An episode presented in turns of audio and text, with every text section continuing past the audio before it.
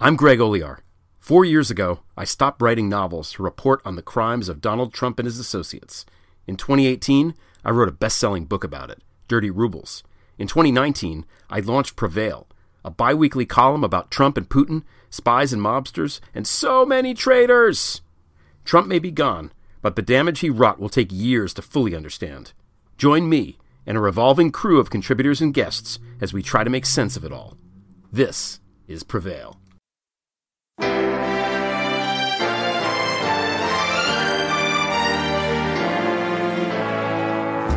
So, to be clear, Mr. Trump has no financial relationships with any Russian oligarchs. That, that's what he said. I, I, that's what I said. That's obviously what the, our position is. I'm not aware of uh, any of those activities. I have been called a surrogate at a time or two in that campaign, and I didn't have not have communications with the Russians. What do I have to get involved with Putin for? I have nothing to do with Putin. I've never spoken to him. I don't know anything about him other than he will respect me. Russia, if you're listening, I hope you're able to find the 30,000 emails that are missing. So, it is political. You're a communist. No, Mr. Green. Communism is just a red herring. Like all members of the oldest profession, I'm a capitalist.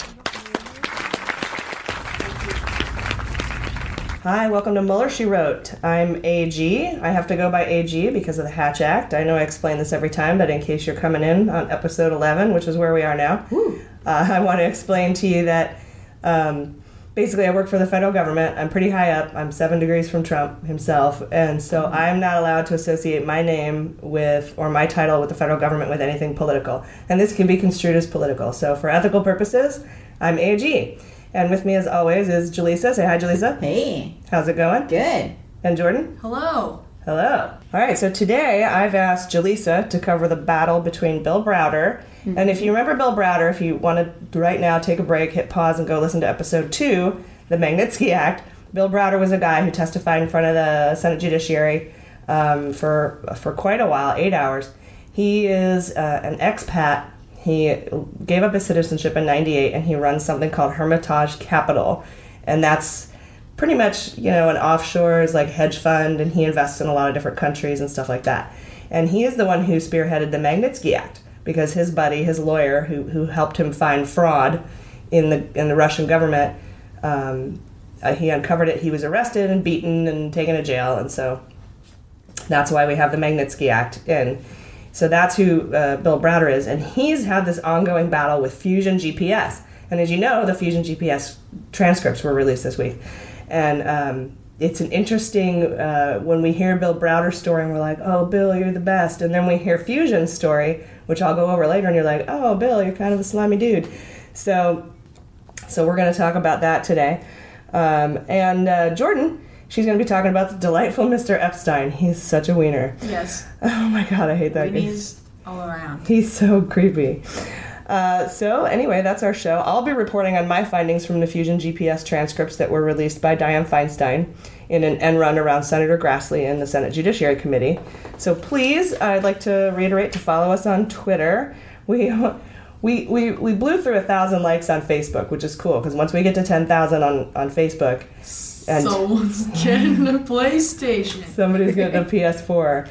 And uh, but I also have the stipulation that we need to have to have, to have bleh, we need to have ten thousand followers on Twitter. And so far, you guys, I think we went from 220 to 280, but that uh, that's not Progress, really. Yeah, it is. I guess I get okay, but I don't know if that's really gonna. I might, maybe I might amend it to five thousand. so we we did. We blew through a thousand likes on Facebook. Thank you guys for for uh, following us and liking us. Uh, but we are lagging in Twitter, so get on Twitter uh, and follow us. Um, and you uh, have also been subscribing to us on Podbean, which is great, so keep that up. So it's a big news week, so uh, I'm not going to waste any time, and let's just get right into it with just the facts. I'm going to fly through these, so stop me if you have any questions. Okay. Uh, on Monday, NBC reported that Trump's attorneys are now in negotiations with the Office of the Special Counsel to set up an interview between Trump and Mueller. It's kind of what we've been waiting for. It kind of came fast. I was a little surprised. Mm-hmm. That's on Monday. It was just reported that they're talking, or they're going to be talking. Um, also on Monday, the White House renominated KT McFarland as the ambassador of Singapore. Remember her? Yeah, she's fancy. She was the uh, she quit as the deputy national security advisor under Flynn. Uh, also Monday, Dems in the Senate were considering ways to release the Fusion GPS transcripts, like tricky ways, a la Senator Gravel. And Senator Gravel was this weird Democrat who ran in 2016, but he was a senator. He was a baby senator during the Pentagon Papers, and he was trying to figure out a way to get him into the public record. So he he, he called uh, quorum at the Senate, and he was just going to read them in the Senate, and that would put him in the public record. But when he got there, there weren't 51 senators, so that you have to have 51 senators for a quorum. So he was like, "Shit, what do I do?" Well, he was also he was a baby senator, and he wanted to chair a committee, so they put him in charge of ground buildings and grounds committee, which is like you know who mows the lawn, Yeah, that sounds made up. who's the janitor uh, contract and stuff like that. So it's a you know it's a committee though for reals. So he's like, I know, I'll just call my committee to order and I'll read them in the committee. But in the committee, you have to cover business that has to do with the committee. So what he did is he goes, well, because of all this, you know. Um, budget problems, you know, that, that are going on uh, right now in the Nixon White House. Yeah. We don't have the money to take care of buildings and grounds. Uh, and speaking of the Pentagon, uh, who's taking up a lot of our money, and then he just launched into the Pentagon Papers. You just need a segue, is all. a, a couple senators showed up uh, for, from the committee, and they listened to him for about the first four hours, and then they bowed out. So he read on into the night to like the point of like 4,000 pages. hallucination. Yeah. So he was he was reading. He was crying at the end because he was so tired. Oh And my he- god. And it, it dawned on him. on the calendar? it dawned on him, and he's like, "You know what? You know what? Uh, I uh, motion to enter these documents into the public record because he, He was the remembered you only can do that." yeah. And he goes, "All in favor?" And then he says, "Aye." And then he goes, "All opposed?" And no one was there to oppose it, so they were entered into the He was public like the yeah the only one in his in his group, so it was like unanimously decided by himself. Yeah, so that's pretty hilarious. That was tricky. So the Dems were considering some sort of trickery like this uh, on Monday. They're like, what can we do to get these Fusion? Because Chuck Grassley had refused to release the Fusion GPS transcripts, even though Fusion GPS was cool with it. Glenn Simpson, who was the one who testified, was cool with it. Everybody was cool with it, and so was Grassley. And then Grassley flipped and changed his mind because he's weird. And then on of the- Tuesday. The things it reveals about the elections for the Yeah. RNC. It totally does. But yeah, yeah, I mean, it's because this is the House Intelligence Committee, and I think the House is corrupt, um, more so than the Senate. But then on Tuesday, Dianne Feinstein just does an end run around the whole thing and just releases them. So hardcore. She's a badass. She knows the rules and decorum of the Senate. And and what was interesting is a while back, Chuck Grassley was like, "Look, you do your own investigation, and we'll do ours." Uh, to the to the Democrats, because if you're a Democrat, if you aren't in the majority in any committee, which is any committee right now, you have to get the approval of the chair. Even if you're the ranking member, if even if you're top Democrat, you have to get the the top Republican, which is Grassley. Mhm. But then Grassley's like, "Look, you do you, we'll do us." That's a great idea. Thanks. So she just dropped him. She took a lot. She took a lot of flack for it too. But she, you know, she's like, "Look, this has to get out." Yeah. Also on Tuesday, CNN reports that Don McGahn and H.R. McMaster are thinking about leaving the White House. So that's and, and I guess it's pretty typical. And after one year, that they clean house. But We just talked about McGahn. Was it last week? oh yeah, Yeah. hmm McGahn is the White House lawyer, or White House attorney, who told everyone in the White House that Flynn uh, was a criminal, and everyone in the White House said, uh, "Oh, he never told us that." And so, right, right, right. Yeah. Yes. so McGahn and, and he's the McGahn is the guy who has the same lawyer. The law, the White House lawyer has a lawyer, and he has the same lawyer as Priebus. So, their stories have to be Exactly. And uh, H.R. McMaster, so they might leave. Also on Tuesday, Spencer Ackerman reported that early in the Trump administration, a Trump aide floated the idea of withdrawing U.S. troops from the Balkans as a favor to Putin. So that was early on. So that's another possible quid pro quo. And we can think of all the favors that Trump's done for Russia and trying to uh, relieve sanctions. Um, and then and this, you know, trying to remove the troops. So that he's, you know, there's been a lot of sort of back and forth. But you know, obviously Mueller's going to have to find the documents that tie that all together. Um, Also, Michael Cohen filed a lawsuit against Fusion GPS and BuzzFeed for defamation in the Trump Russia dossier. So he's going to actually have to prove that something in the dossier isn't true. And you guys remember, uh, like a week ago, Trump came out and he said, It's been a year. They've been investigating. It's been a year. No collusion. No collusion. He said no collusion like 900 times. It's no collusion. Uh, it's been a year. Well, it's been a year and no one's disproven anything in the dossier. So, uh, Yeah. um, take that. But yeah, so Cohen filed a lawsuit because Cohen's named in the dossier, and uh, he's he's mad. But he's Well, do you think they'll only have to verify things pertaining to him since he's the only one in the lawsuit? right. It would be whatever they said about him, and he would have to disprove it. Yeah. Hopefully, there's a lot of stuff in there that relates to Trump. And what's really going to be interesting is, I think that if anyone anything in the dossier was disprovable, it would have been disproven by now, because of the huge Republican effort to try to discredit the dossier. Yeah. Like people are trying actively to do that. They had a little subgroup that Nunes led, that uh, Republicans in the House that were trying to do it. But um, the, I think these lawsuits, and I said this last week, they're just going to bolster the investigation. Mhm. He's going to sue. He's not going to be able to prove it's not true. That's just going to add credit to the dossier, which is going to add tre- uh, credit to the Mueller investigation. Yeah. Are they using lawsuits as a last stand? Do you think? Yeah, I think so. Not so much trying to get ahead of it. Yeah, because exactly if it's just going to open up further investigation, that seems like a bad move. But it's all they can do, I guess. Yeah, they don't really have any options left. On Wednesday, Senator Ben Cardin released a report detailing two decades of Putin's attacks on democracy uh, in 19 countries, calling for policy changes ahead of the 2018 and 2020 elections. Now, this reminded me uh, a couple episodes back, I talked about when Wray, uh, the director of the FBI, a Trump guy, testified um, to one of the committees. I can't remember if it was Senate or House. And he said, Oh, we've put together a multi agency task force to combat foreign influence. It's going to include the NSA and FBI and the CIA and blah, blah, blah. And, and everyone was like, Oh, cool. So, what happened to that? So, I'm interested in that. And I, I've, I've asked a few of my sources, and, and everyone's like, Yeah, what happened to that? Did so, it? So it never existed at all. It never came together. Yeah, not yet. I don't know if he's working on it, but whatever. Also, bad, more bad news for Manafort and Gates. They're being sued by a Russian oligarch named Oleg Deripaska. He sued them in 2014, but that lawsuit disappeared when Manafort became Trump's campaign manager. Hmm. Well, it's back, and they're using the felonies that he's been charged with to prove he's a shady dude. Oh, so wow. this should be fun. what I do? Also on Wednesday, Ryan K. Dickey was added to Mueller's team. Do you guys know who Ryan Dickey is? No. He is a cybersecurity uh, investigative expert. He was added in November, but we just learned about it uh, on Wednesday. And that's important because he brought down the original Guccifer. Mm. Okay, if you'll remember, it was also in November that Mueller began digging into the RNC hacking and uh, the the three data mining companies Yeah. that Kushner was, you know, his data analytics companies that he was in charge of. Mhm. Interesting that they brought on a cybersecurity expert when they start looking into RNC hacks.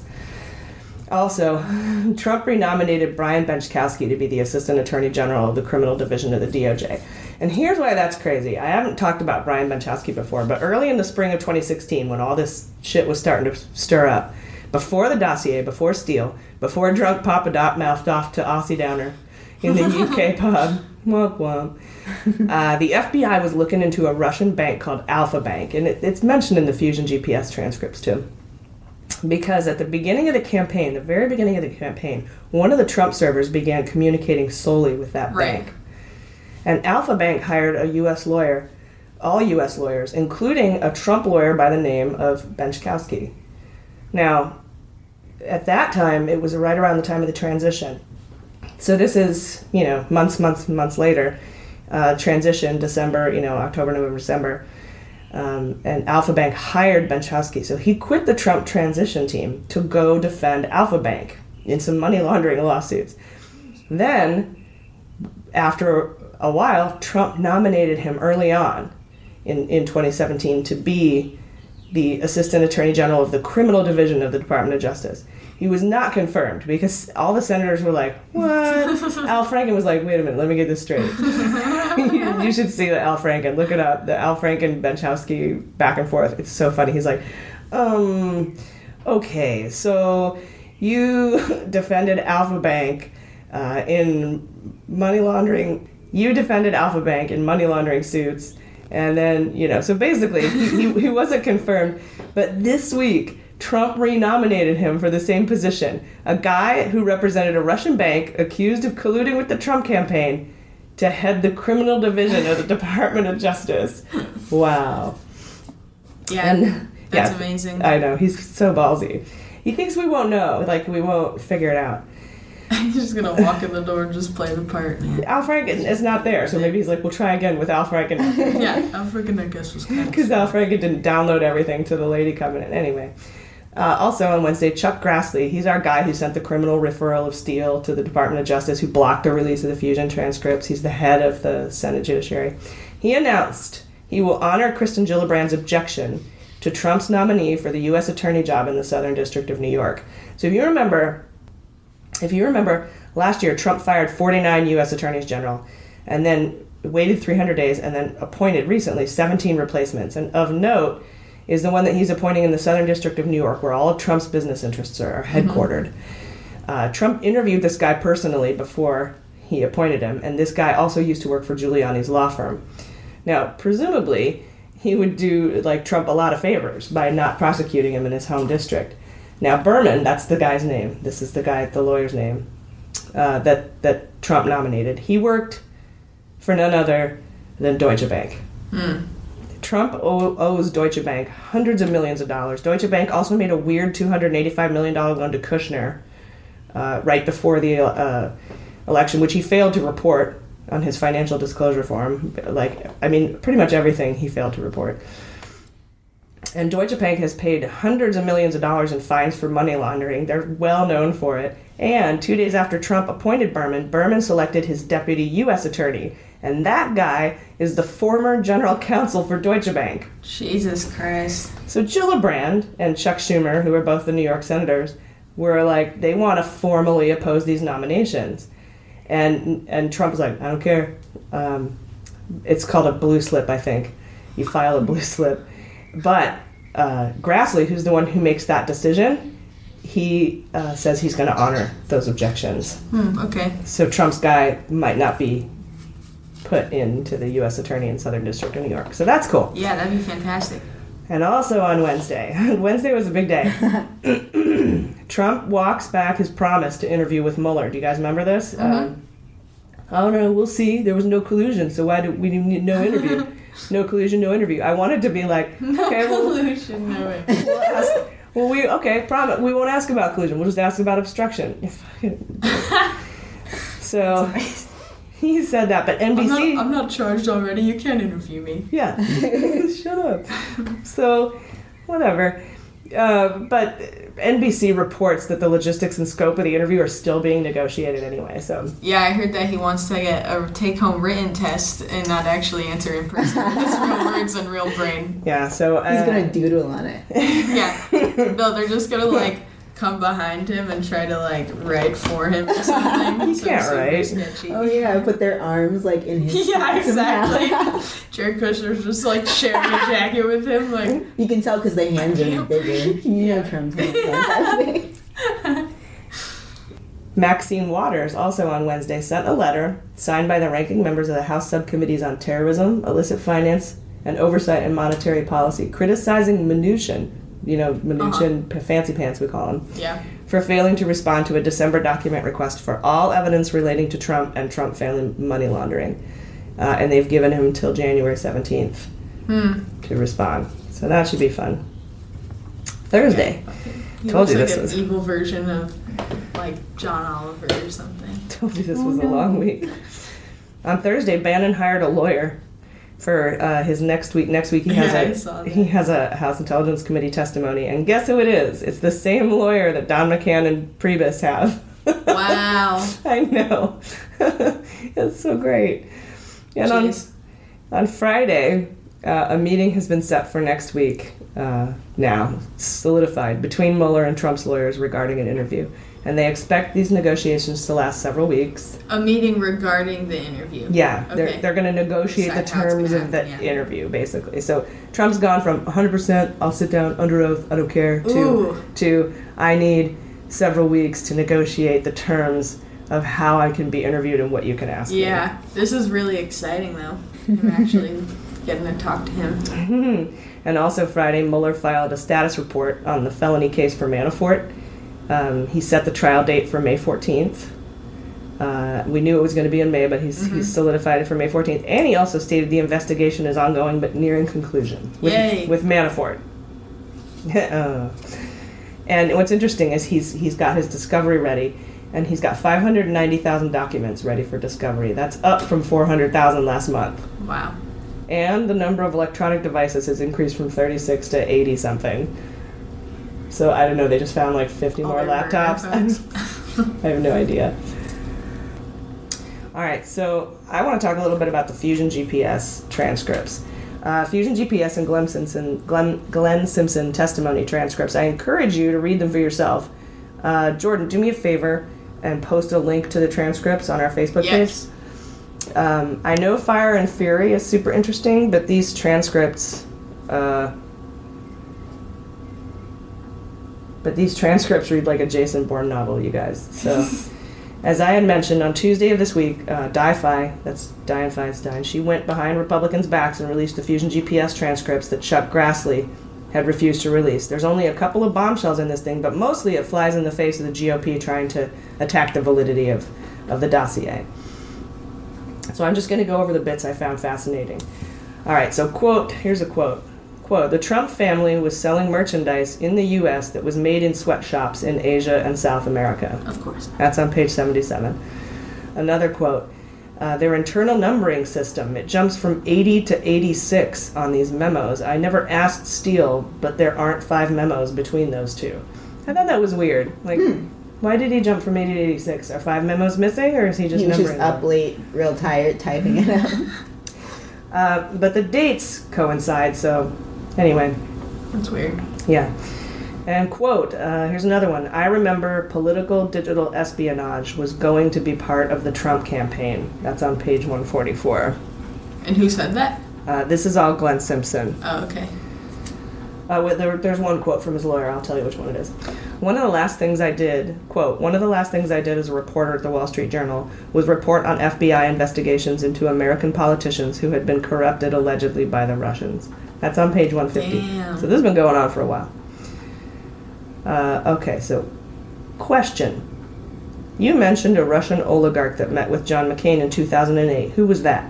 Answer Oleg Deripaska. He's banned from the U.S. for suspicion of ties to organized crime, and he's extremely close to the Kremlin.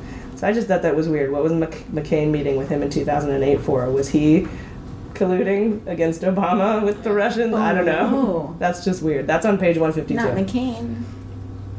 Steele, uh, quote, Steele had told me the FBI and other intelligence had the FBI had other intelligence about Trump Russia collusion from an internal Trump campaign source, and that the FBI believed Steele's info because they had other intelligence from a human source inside the Trump campaign. So, aside from Papadopoulos, there was somebody else who had come to the FBI, and the reason that I that I say I don't think it was Papadopoulos is because on page 176 he said this human source from inside the Trump campaign was a voluntary source, someone who was concerned about things the same way we were. And Papadop wasn't a concerned guy. He was just Brian's up. orchestrating it. yeah. He's just a drunk loudmouth. All right, so another quote. So Steele told a UK official about Russian interference into the election on behalf of Trump. That UK official told David Kramer. David Kramer is a longtime McCain advisor, and he told McCain. Then McCain told the FBI. So that was the emissary that, that we were Okay. talking about. That's on page 222. Uh, another one. I have read recently that in a letter from Senator Grassley, that the FBI reimbursed the expense, but to be clear, I mean that's it. Steele was not compensated for his work or any other work for the FBI at that time. I thought at that time was interesting. But for that engagement, because the Republicans were like, "Oh, the FBI paid for this dossier." Right. Well, when the FBI wanted to get all the information from Steele, they met him in Rome and they reimbursed him for that travel. That's not paying for Right. the dossier. So that's on page 225. Uh, Manafort's notes. Sorry, Julissa. Manafort's notes from the June 2016 meeting are in the transcripts as evidence, and they're on page 264. Oh, that would be so cool to read. Uh, I'll tell you what they said. Oh shit! Quote, value in Cyprus as inter. Unquote. Another one, illicit. Another one, active sponsors of RNC. Another one, Browder hired Joanna Glover. And finally, Russian adoptions by American families. Wow. So, value in Cyprus as an inter, which I think is short for intermediary, is really interesting, and I'll talk about that later. That was it. That those were all of his notes. Super shorthand. Those were all of his notes in his iPhone.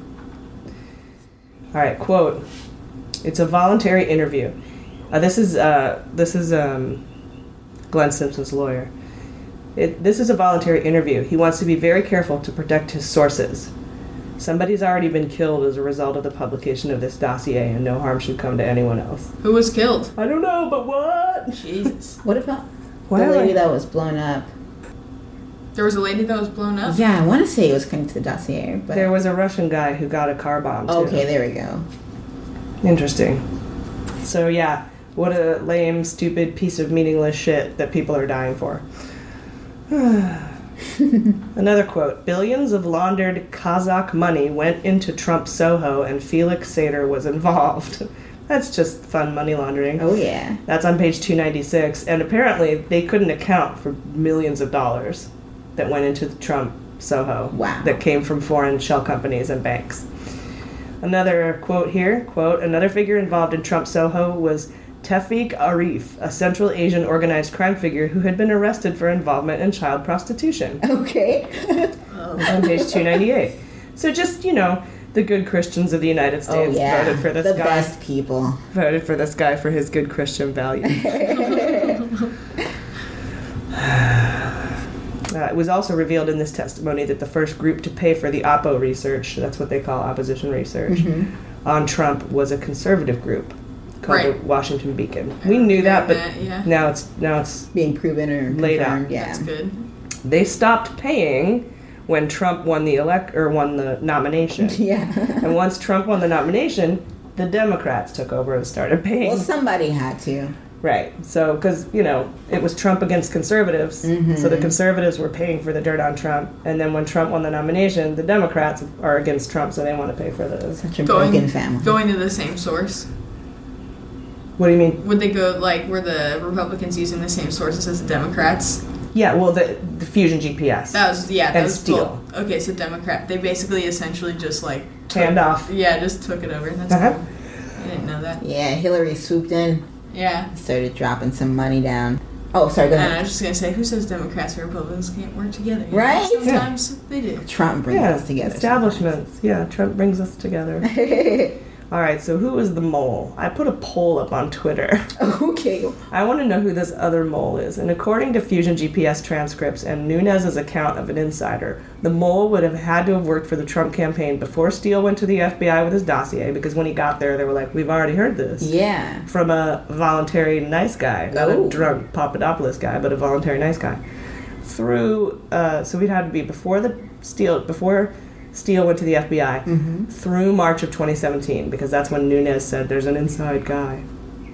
So my four guesses were uh, Epshteyn, Pence, Priebus, and Spicy. Sessions is also available for that role. Um, What now, if it's Pence? That would be crazy. Priebus won my online poll with 56, Pence got 21, Spicy Okay. got 17, and Epshteyn got 6. Priebus, interesting. The reason I don't think he was talking about Papadopoulos, and I've told you this, is because of the way Simpson characterized them all in the Fusion testimony mm-hmm. as a concerned, worried fella. Mm-hmm. And Priebus is a lawyer, Oh yeah. so he knows the legalities. I mean, I just imagine, like, when Trump and everyone was on the plane in Air Force One and they're trying to craft their message about what the June 2016 meeting was. And there's somebody in the corner going, shit, this is obstruction. but everybody, like all the Trump people were like, "Dur, dur, dur, dur." They have no idea. we don't know. I would be delusional too. I probably wouldn't know what I the wouldn't hell either. I'm doing. I wouldn't either, but I wouldn't be doing this. kind of Exactly. shit. There's a difference. But Priebus is a lawyer, so that makes me also think it's him. Plus, Priebus quit the White House the same day Papadopoulos was arrested. oh, I thought that was interesting. yeah. In July, July 26th or 27th. Uh, Steele went to the FBI in July. The same time Priebus quit and Papadopoulos was arrested. And some think that this fellow Epshteyn is the mole. And I'm going to hand it over to Jordan to talk about Epshteyn. So, Jordan, take it away. Yeah, so Epshteyn is. He's a young dude. He's only 35, but he's uh, apparently. He looks like way older than me. He really does. I was honestly shocked when I read his This age. administration will age you. yeah, yeah, that I don't know, but so this guy is uh, he grew up in Moscow and he came to the states. I think when he was twelve or something. He came in '93, so math. Mm-hmm. And um, he came here. Apparently, was buddies with Jared Kushner growing up. Um, he's Yeah, they went to college together. yeah, So they were they were they growing were up in a sense. raping ladies together. Whoa. gosh. Hey. I had a, such a weird moment of feeling defensive, sort of, for the for them for some reason. Yeah? I'm like, you know, maybe not, but probably, but probably, Mueller will find out. yeah. Ew. Poor Mueller. Um, but he's like fluent in Russian. Uh, he's he was really close with Trump in that campaign. He worked on it, and then he was in the White House until March of 2017 when, when he just kind of mysteriously dropped away. And uh, that's unanswered still. The White House still hasn't given any sort of a statement or anything on why he left. But he was their communications. What was his Guy. title? Yeah, he, he was one of the many communications Yeah, people. and then um, so he's just very he's been around. You could assume, you know, when all of this stuff was going on, Right. and that time frame that. Oh my gosh, that time frame that AG was just talking about. Bleep. Yeah, bleep. Um, that It's so hard to fit- figure out who I am. It's I really, know. it's really hard. Yeah, you don't have any identifying characteristics or anything. That's why I can't murder anyone. It's a it's a it's a burden. I Yeah, they'll see the Hawaiian beautiful landscape on your murdering. Um, but anyway, sorry, getting getting sidetracked there. Uh, that guy fits the timeline that AG was just talking about before of someone that had to be there before the Steele uh, dossier came out, and then you know, May 2017. So March 2017. Yeah, So- March, you got it. um, so I don't know. This is the thing about this guy, though. He was, just, for example, May 2017, he was on an interview with Bill Maher, and he's just not even it, coming close to admitting that you know the 17 security organizations in our country that all came out and said yes, there was meddling. He his response. Bill Maher could not get him to just say, Yes, I accept that that happened. And he was so stubborn and he says, saying shit like, Oh, I'd have to ask the Russians myself. You know, I can't ask them. Wow. How am I supposed to know? You have to ask the Russians because you'll you'll believe what the Russians say and not the 17 intelligence agencies of the United States of America. You fat fuckface. Yes. and so that's in May. And unless he's just completely really good at, I don't know, Yeah, well, he's, he's head of the sociopathically he's head of the face. Sinclair group. Yeah, so that's a super right wing. Uh, super, yeah. He tried to explain to Bill Maher too. No, we're just down the middle. We're Oh, just a down the middle organization.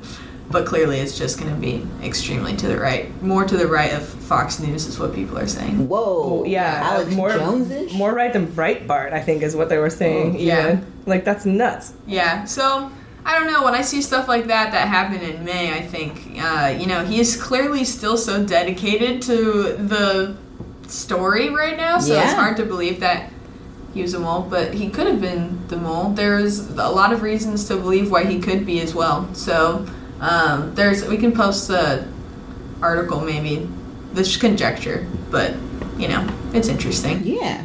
Yeah, get Um, that article up there. there there's a couple of them Uh-huh. um, because I know that there's a, a one of the people I follow on Twitter. Uh, I think her name's Louise Mensch. She writes those blogs, and Cool. she's the one who thinks Epshteyn is the mole. I I don't think he's got it in him to be a concerned party. Same. Unless that he makes sense. legitimately believes everything that they're saying. Like, I don't know if he, I don't know if Russia did it. I don't know. And now he's learning the truth, and he's like, Nah, man, guys, Yeah. I was believing Yeah. everything you said. Oh, And that's now possible. or maybe he's playing a scared of part, you know, like this right wing to have his job at Sinclair, but he's actually like, this is so fucked up, you guys. That would be so hardcore. Yeah. I really there's I hope that the mole is someone that is like that. Just Like a James totally, Bond type, Yeah, just just totally completely in playing everybody just so fucking awesome. That's great. God. Awesome.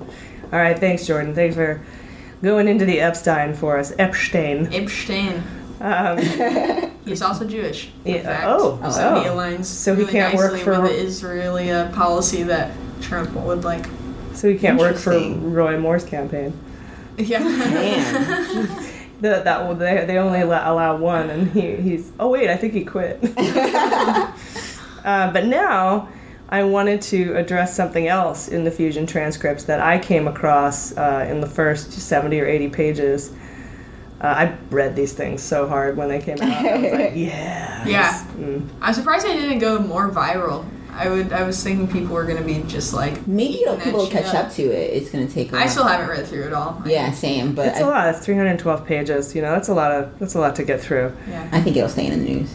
But uh, what what uh, what was interesting to me, what stood out to me, was the characterization of Bill Browder. Oh yeah. Uh, because when I had first heard Bill Browder's testimony and was introduced to who he was, he was like a saint to me. Mm-hmm. Um, but uh, hey, Jaleesa, why don't you tell us what what's actually going on? Yeah, so uh, we would think he's a saint because of his connection to the Magnitsky Act. Uh, basically, he his lawyer was Magnitsky, and when everything went down and he was uh, was murdered by Putin, Browder became the face of that movement. So he's kind of this like anti-Putin global activist. Um, but what's really going on, we've noticed from the transcripts, is that uh, he may have had some involvement with that tax scheme that he supposedly outed with that you know act that $230 million that was stolen from Russia, apparently, um, he won't really speak on his personal involvement in that. So that's something that uh, Glenn Simpson noticed and spoke about in the interview he had in August. So basically, here's a quote from him. He said, I became personally interested in where Bill Browder came from, how he's made so much money under Vladimir Putin without getting involved in anything illicit. And it's pretty weird um, that Browder won't go on the record at all under oath to talk about his involvement or Sergei Magnitsky's involvement in the tax scheme specifically, but he'll go out and, and talk about the general parts of it. So there's this disconnect that they're trying to figure out right now, and it's really sketchy. Well, here's the thing. Here's the main thing: is that is that Prevezon Holdings? Okay, that's a that's a Russian company, a Russian hedge Yeah. fund um, that has all sorts of weird ties to all sorts of weird things. But um, Prevezon hired uh, Hostetler. What do they call Baker Hostetler? Yeah, Baker Hostler. Yeah. um, to to try to find out what was going on with Bill Browder because Bill Browder was accusing Prevezon of that two hundred and thirty million dollar tax fraud. That some of it was laundered through Prevezon, and Prevezon's like, no, it wasn't. So Prevezon hired lawyers, including Veselnitskaya. Yeah. Okay, and then they wanted to uh, hire some American lawyers, so they did. They hired Baker Hostetler. Right. And Baker Hostetler is the one who hired Fusion GPS to dig up dirt on Browder. So, So now they're trying to use that against them and say that they're what is it, the Foreign Agents Act? They're yeah, the, saying the that FARA. FARA, yeah. Yeah, so they said he didn't register. Uh, Browder's like they didn't register as foreign agents, and, and Mhm. Fusion's like we were working for Baker Hostetler. They're American lawyers, Right. and and it's kind of the same with the whole Steele dossier thing. Mm-hmm. But what's interesting is Browder was like, they're doing a smear campaign against me right before the Global Magnitsky Act hearings to try to under because Veselnitskaya was heading up the, you know, get rid of the Magnitsky Act Yeah. thing. But it was just coincidence that she was the lawyer for Prevezon Holdings that hired Baker Hostetler that hired Fusion GPS to dig up dirt on Browder. So Exactly. it's like, what? I know, it's a lot. And Fusion doesn't want to undermine the Magnitsky Act, but that's what he's trying to. Do. No, claim. they didn't want to. They love the Magnitsky Mm-hmm. Act. Glenn Simpson is like, We're, I'm happy about the Magnitsky Act. I think it should exist. But my job is to dig up and you know interesting stuff. My to do research, not dig up dirt, but do research on Bill Browder. Right. Did you did you find out what he found about Bill Browder with his their attempts to serve him and all that stuff? Yeah, so apparently he's been avoiding their subpoenas. Like Yeah. he just straight up dodges them, and then like he won't go on the record. And then he uh, he actually tried to evade taxes. Uh, apparently with, with Russia, right? Like he, he tried to straight up just like Yeah. his own personal taxes. So it, he just won't go on record with anything And at one- financially. at one point, when when uh, uh, Glenn Simpson himself was trying to serve like um, Browder on the street in Colorado, because they're like, wait a second, he gave up his he gave up his citizenship in '98, but he has a ten million dollar mansion in Colorado, and he's got cars registered in his name. He's living here. What yeah, the hell? it doesn't add up. Right, so they they find him and they go to serve him, and he just like drops his coffee in his briefcase and runs down the street away from him, like, and I'm like, wow, It's so obvious. doesn't sound like the Browder that I know, you know, but. So Browder's a, he's an interesting fellow, and you know, hats off. Magnitsky Act is amazing, and Yeah, it he sucks that Magnitsky died investigating tax fraud Right. and was murdered. Excuse me, I should just I should clarify was murdered, but that has nothing to do with Fusion GPS Mm-hmm. uh, and their work for Baker Hostetler for Prevezon Holdings, even though Veselnitskaya was involved. Exactly. They should be treated separately. But that's the argument. That's one of the things. And then um, it was Grassley. He's behind this too with Browder. He's backing him up. So it's it's one of those GOP arguments that they're just going to keep throwing in there. Yeah, and you can tell every time in the Fusion transcripts and, and, and in the Browder testimony, every time Grassley's asking questions, he's asking questions about Prevezon, mm-hmm. Prevezon Holdings. What if they have to? and yeah. Fusion GPS and what kind of evil are they trying to do? And and and then you can tell when the Democrats are asking questions, they're like, "So what'd you dig up on Trump, bro?" yeah, it's very clear It's the the line has been drawn. as it should. Do you think they're they'd ever move forward with doing two separate investigations, party-led ones? Ooh. They kind of are right now. Right, The and then recognize them. And how do you even recognize that? Yeah. Like, okay, thank you for sharing. when they get to the And end, I guess whoever has the most compelling argument wins. I, I you know what? It, it, it- and in in to be clear, in the Senate and the House, both the Judiciary and Intelligence committees that are doing all this interviewing in the Russia probe, they are not doing a criminal investigation. Oh. They're doing a fact-finding right, investigation yeah. because the Senate and the legislative the legislative branch can't do criminal investigations because they they are executive branch, not judicial branch. Mm-hmm. Right. That's part of the checks and balances. They Mueller is the one doing the criminal investigation. And so that's why you hear all the Democrats constantly saying, look, Mueller's got the juice. Right. And we're just here because what we we can do is we can interview people and release stuff to the public because it's not a criminal investigation. Mm-hmm. and that's important too for the case. it's very important for the public to know what's going on, which is why DiFi wanted to release those transcripts. So- Yeah. So, I don't understand how Republicans can argue transparency when they are the ones being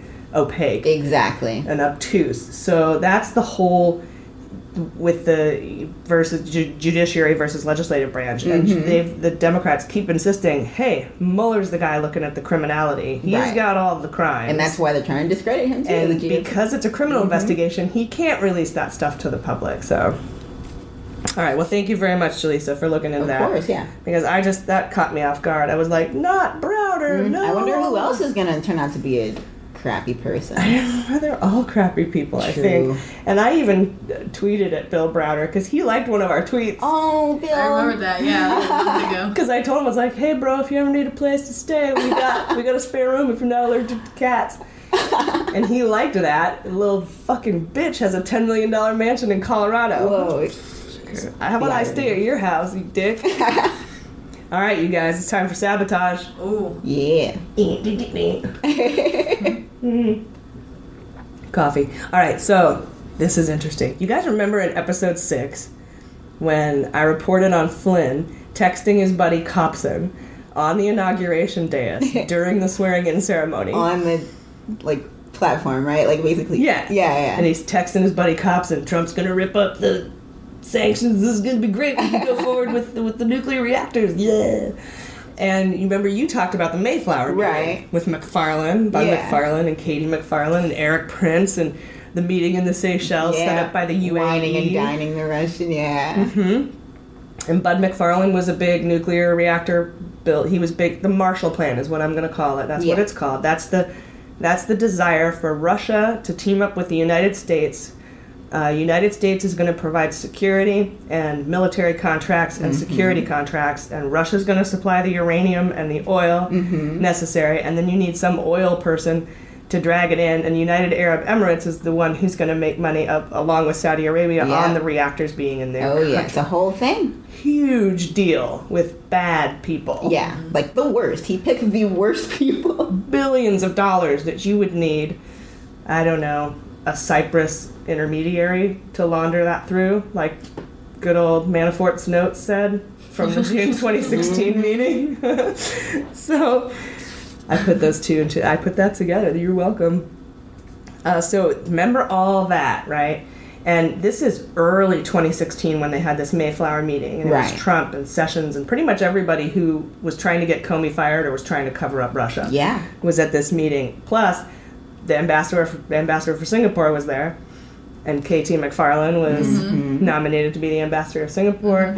She's the one who was emailing back and forth with Flynn uh, about contacting the Russians. You got Erik Prince, a security guy in the Seychelles, trying to talk about pipeline stuff, Yep. and say, and I wish trade would go back to normal between Russia and the U.S., which means I wish sanctions would go away. Uh, set up by the UAE. So th- start thinking about all this stuff put together. Well, on Friday, very late in the day, I got handed this thing fell in my lap. There's a guy in Maryland named Lambert who was charged. Uh, there was an unsealed indictment for 11 felony counts, one of which was bribing Tenex, and Tenex is a nuclear company, a uranium company in Russia that's part of Rosatom. And Rosatom, one of their lawyers is this guy named Balber, which is the weird name, but that's his name. And it turns out, if you follow me, this is a long way to go, but Balber, the lawyer for Rosatom, that, that and this guy in Maryland who's got 11 felony counts against him, he's a nuclear uh, materials transportation expert. Okay. Okay. Um, so he bribed Tenex to get um, contracts. Okay. Tenex is a subsidiary of Rosatom. Balber is a lawyer for Rosatom. Balber is also Agalarov and Kaveladze's lawyer. Those are two of the Russians at the June 2016 meeting. And he was Trump's lawyer for the Miss Universe pageant in Moscow. Wow.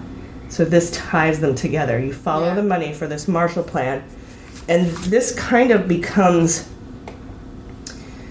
the the the deep throat moment in if if you have ever seen all the President's Men or you know anything about deep throat, when he was talking to uh, the reporter from Washington Post in the parking garage, he's like, "This is bigger than you're looking at right now." And if you listen to episode six, guys, go back and listen to episode six with Zach Miller. There's a middle part where I start talking about how maybe this whole thing was Russia trying to either get Trump to win or blackmail him to run or both to install him to ease sanctions to do the Marshall Plan deal Yeah. because Copson, when Flynn was texting him on the dais of the inauguration, was like, Trump's going to rip up the sanctions, which means he'd already been working during the transition against the Logan Act, by the way, Oh, yeah. um, to, to make that deal. Okay? So he's texting him, and Copson says, This is great because we can build all the reactors in the Middle East. We won't have sanctions, so Russia can supply the uranium. And we've got a lawyer. Now we found out yes today or, that, mm-hmm. or yesterday that that their lawyer is a Trump connected guy yep. that can help us do this. We just need to get the pipeline stuff going, and that's Erik Prince in the Seychelles with the UAE. And he said, then we just need to send our troops over there to protect them, which is a pretext for recolonization of the Middle East. Mm-hmm. Remember that? Yeah. So go back, you guys, and listen to episode six, and don't freak out too much. Try not um, to.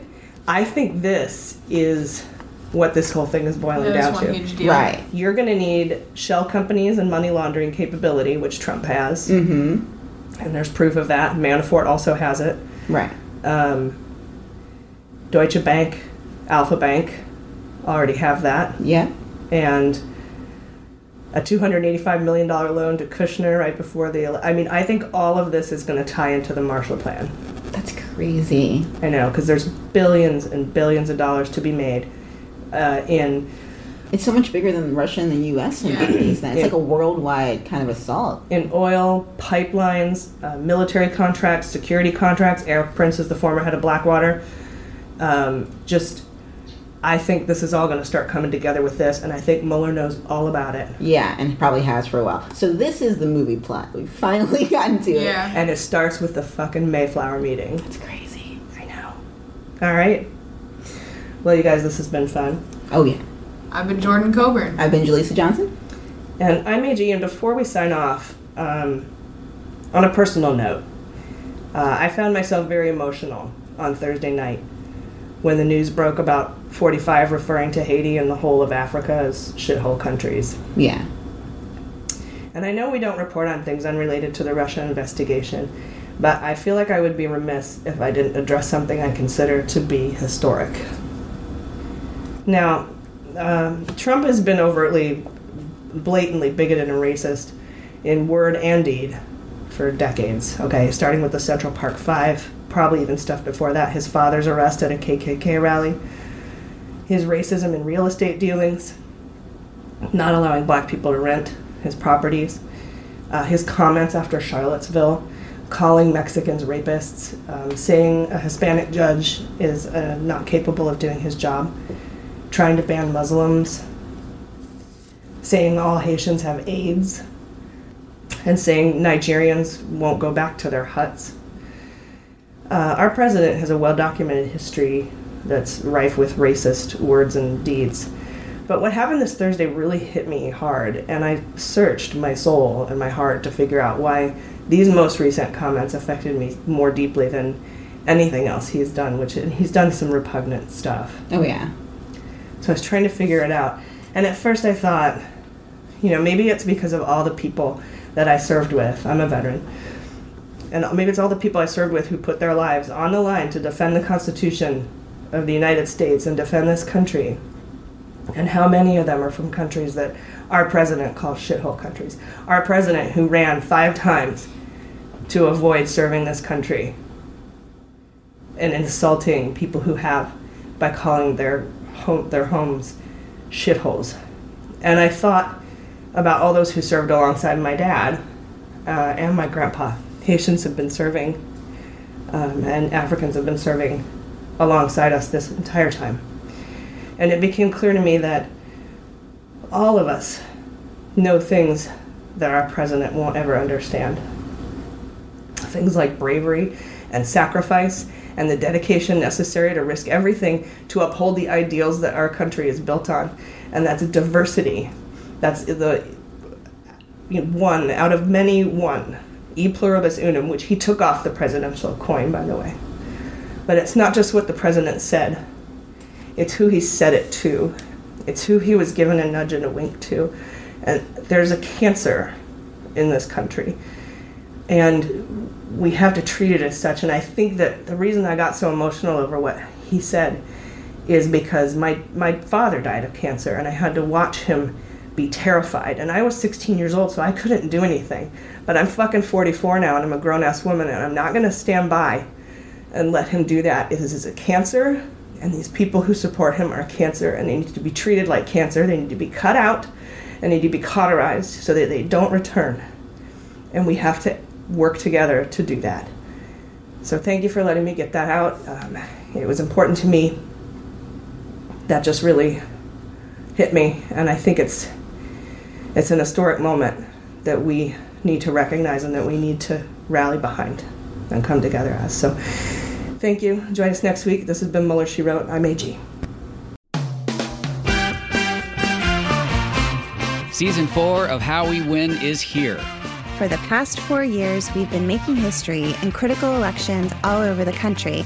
And last year, we made history again by expanding our majority in the Senate, eating election denying Republicans in crucial state house races, and fighting back a non existent red wave.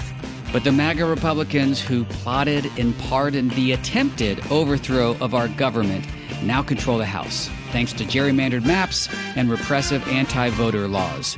And the chaotic spectacle we've already seen shows us just how far they will go to seize power, dismantle our government, and take away our freedoms.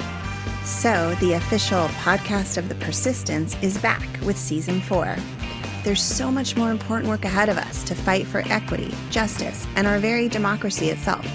We'll take you behind the lines and inside the rooms where it happens with strategy and inspiration from progressive changemakers all over the country. And we'll dig deep into the weekly news that matters most and what you can do about it with messaging and communications expert, co founder of Way to Win, and our new co host, Jennifer Fernandez Ancona. So join Steve and I every Wednesday for your weekly dose of inspiration, action, and hope. I'm Steve Pearson. And I'm Jennifer Fernandez Ancona. And, and this, this, is how, how we win. win.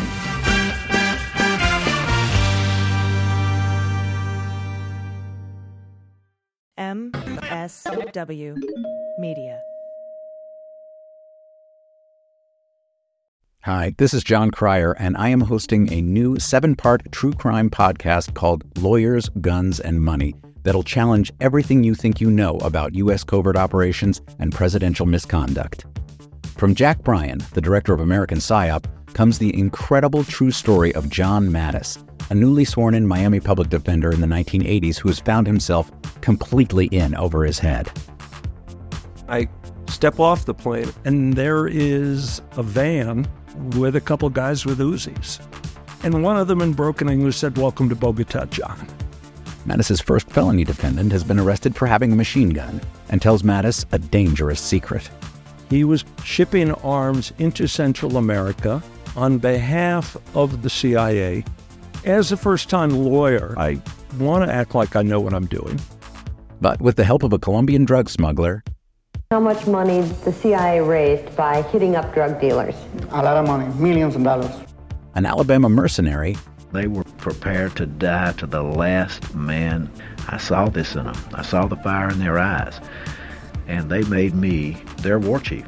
And a newly elected senator, John Kerry. We are looking at allegations of drug running, gun smuggling, conspiracy to commit murder, and murder itself. He'll fight to free his client. The judge said show me in a courtroom how we were at war.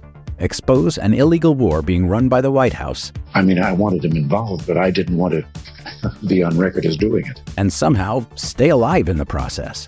I just escaped a kidnapping by the CIA in Costa Rica.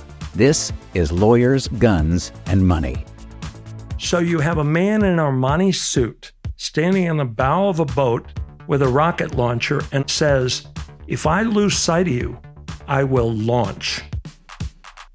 You will be vaporized. Available everywhere starting October 29th, or get it ad free and early starting October 22nd at lawyersgunsandmoney.supercast.com. There you'll find bonus episodes along with exclusive content. Subscribe now.